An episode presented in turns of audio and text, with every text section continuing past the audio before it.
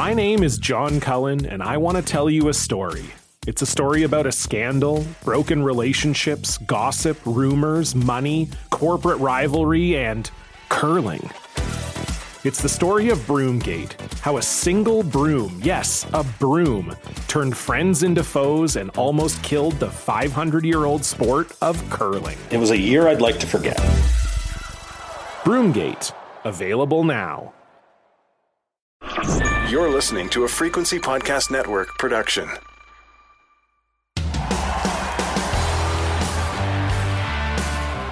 Tonight, I am going to a real, honest to goodness rock and roll show. It's my first since the pandemic began. I've been naturally looking forward to it. As to why it's my first concert in four years, though, I didn't want it to be. But this is the first real show that I both wanted to see and, if I'm being honest, could afford. Concerts have been hit by inflation like everything else, of course, but they're also unique. They require a ton of moving parts and variables, from the artists to the venue to the financial risks of touring, the increasingly small margins for successful acts, and the now built in costs of the streaming era, and, as always, Ticketmaster. In fact, I paid $100 each for the tickets to the show tonight, or at least that's what I remembered paying, until I just checked them and realized that after fees, the total was 250 bucks. And compared to some fees that I have seen posted, I got off easy. When you combine all of those factors, it's fair to ask what the future holds for live music tours in general. Will the smaller and the middle tier artists be forced to keep raising their prices just to turn a profit until they eventually price themselves out of most fans' budgets? Will the top tier tours that have dominated this summer continue to suck up all the money and all the oxygen until it's just Taylor, Beyonce, Drake, and everybody else fights over the scraps? And beyond live music, what happens to the already precarious music industry ecosystem if fewer and fewer artists are able to make a living playing concerts?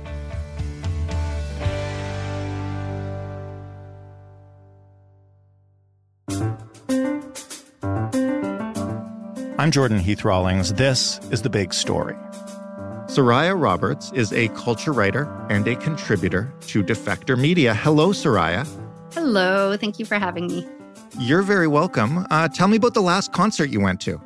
Oh my gosh, the last con that's such a basic question that I'm trying to remember because I don't go as often as I used to. But the last concert that I went to was it was Angel Olsen and Sharon Van Etten and Julien Baker, which is kind of a super concert. Right. Which which actually initially, as far as I can recall, wasn't supposed to be how it was. It was supposed to be like, I think I bought a ticket for a Julien Baker concert and then COVID happened.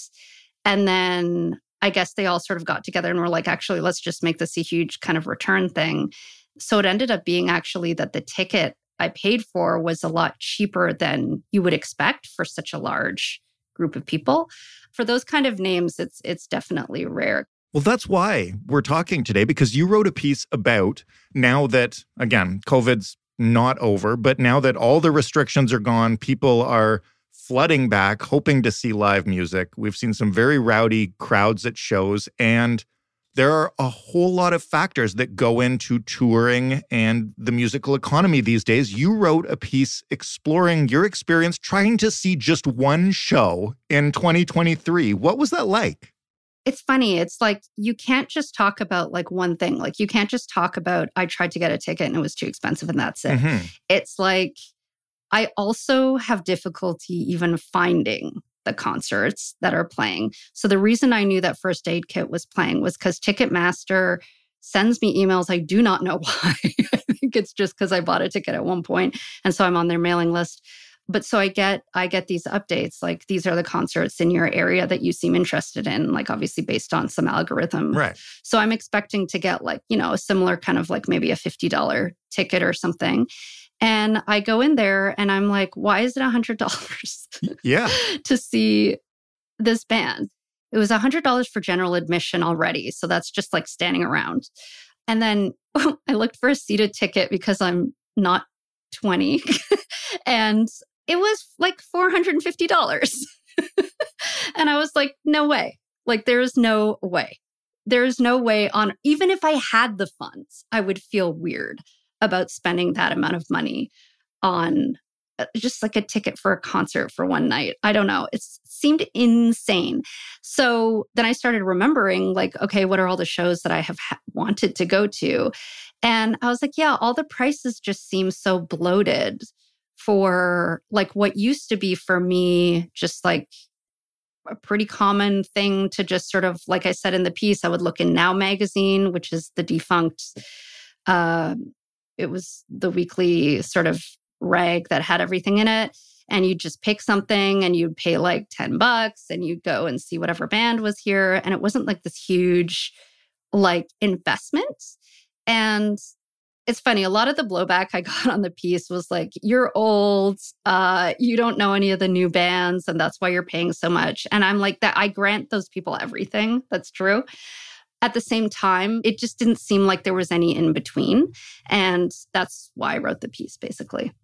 As you dug into it what did you find about the underlying causes of I, I think you know, we've talked a lot on this show about various aspects of life that have increased exponentially in cost, from groceries to homeownership to whatever. But concerts are something that, to your point, should be at least affordable for non megastars, like not Beyonce, not Taylor Swift. What's been changing to drive these increases?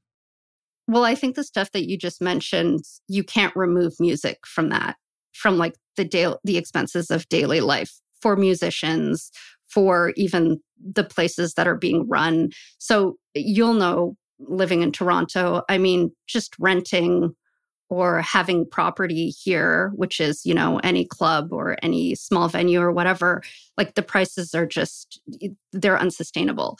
So that wasn't like a huge thing in the art. Like the big thing in the articles that I was reading in the research was, you know, dynamic pricing. The big problem is Ticketmaster has a monopoly they're doing dynamic pricing, which is, you know, if a band is more popular, we're going to make you pay more.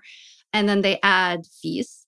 And then there's also the verified resales, which is, you know, the scalpers and all those things, which were a huge thing before. And they're still a thing. But I think the bigger conversation now is, is the fact that Ticketmaster has such a monopoly. And it means that you don't have them being kept in check because there's no competition, because nobody can compete, because they're unable to afford to. So you do get I did notice that Maggie Rogers did a kind of old school, like, we're, we're going to do tickets that are like physical tickets and we're not going to do it through Ticketmaster and, you know, etc. So people lined up for her tickets and the amount that she said the ticket was was exactly what they bought. And people were like so relieved mm-hmm. because nothing was there were no hidden fees, there was no reselling, there was nothing like that it was a consistency that they appreciated despite having to line up. So the big thing is Ticketmaster. But on top of that, the musicians and the venues are also living in the world, and the world is impossible to live in. like, you can't afford rent. You can't afford, even if you can afford rent, the musicians who are coming can't afford the overheads of touring.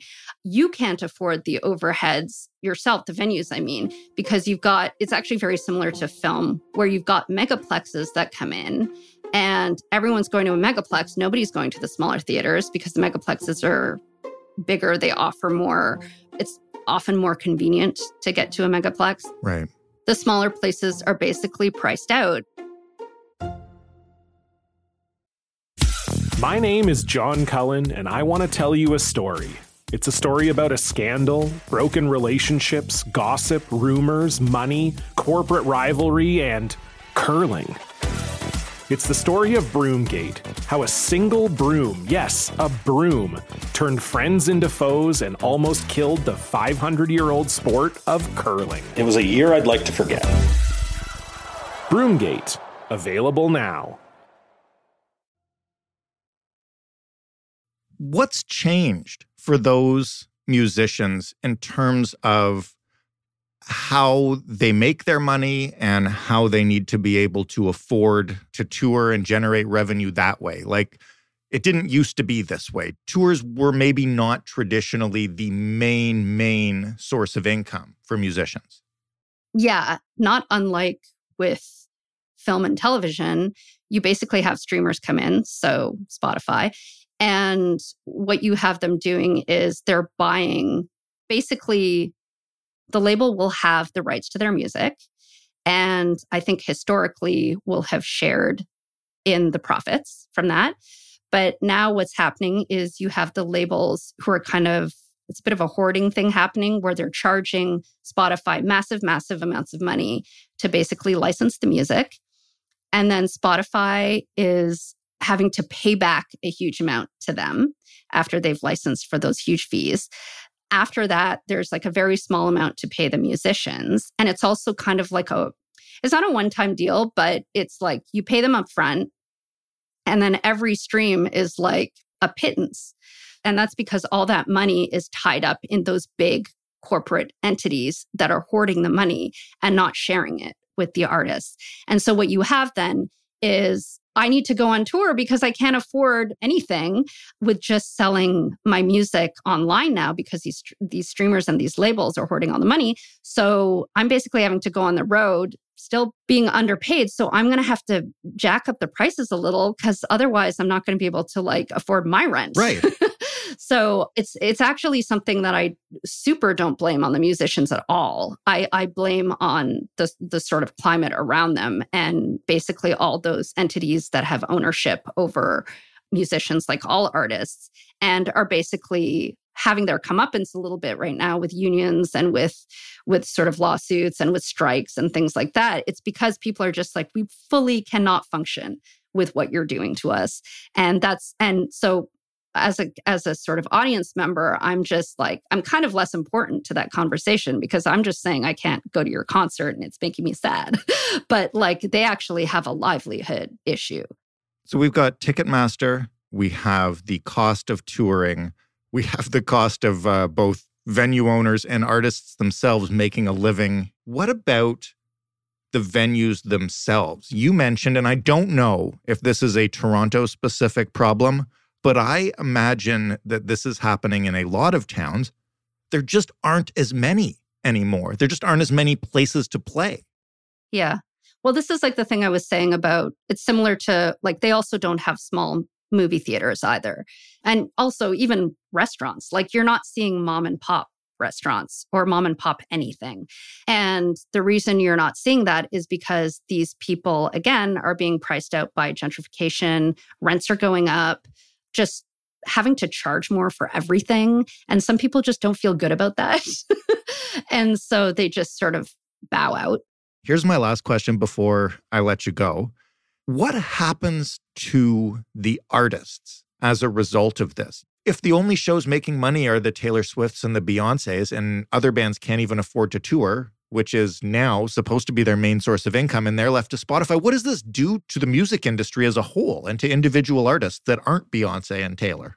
Yeah, well, I think of sort of the folk musicians I like probably what's happening to them is what what is happening to me as a writer or a lot of artists which is like you're basically living a life of uh, sort of how people used to live their life when they were in their early 20s, but now that's reaching up into like the 40s. So there was a point where like you could be a musician and there was a kind of trajectory where, you know, you start out, you're working in crappy bars and then you're kind of you make your way up and then you like slightly better places and then you know maybe not necessarily stadiums but you're able to sort of make your way with your licensed music and stuff you're you, you can make a pretty good living if you're lucky uh, but now it almost feels like unless you're like a massively successful pop star you're basically screwed. You're you're like you can do this for fun but it, it's a hobby so you better have another job and you're probably going to be living with other people if you really want to do this thing. And I think across the board, it's the same. It's like I was saying with the strike, with the writer's strike, you know, you've got these people who are working on these shows, which are hugely famous, and they're like, well, I've got another job, or I live with roommates and I'm in my 40s. And I think it's just, I don't know, that also cuts into your ability to be able to produce art because if you feel unstable in your life, there's not a lot of space beyond worrying about that kind of stuff to be able to make things. I mean, it's true people fold that into the work they're making. So I think you, you'll you'll start getting a lot more kind of like the old uh like the old 60s musicians. but I I do think that yeah, the problem with that is it, it really it really cuts into the production of all kinds of music as opposed to this sort of monolith of like very popular, very produced kind of music. And I think that's really sad because a lot of us really like that other kind of music too. And and younger people aren't really be, being given an option now. Soraya, thank you for this. Oh, thank you so much for having me. Soraya Roberts writing for Defector. That was the big story. Joseph Fish is the lead producer of this show. Robin Simon is also a producer. Ryan Clark handled our sound design work this week. Stephanie Phillips is our showrunner. If you want to get in touch with us, you should know how to do it by now. You can find us on Twitter at The Big Story FPN. You can email us. The address is hello at thebigstorypodcast.ca. And of course, you can call and leave a voicemail 416 935 5935. I'm Jordan Heath Rawlings. Thanks for listening. If you're at the Jason Isbell Show in Toronto, Friday night, come say hi. Enjoy the long weekend, and we'll talk Tuesday.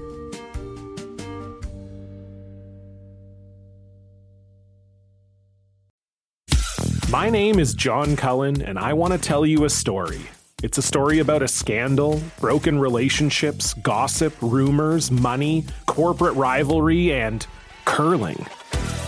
It's the story of Broomgate, how a single broom, yes, a broom, turned friends into foes and almost killed the 500 year old sport of curling. It was a year I'd like to forget. Broomgate, available now.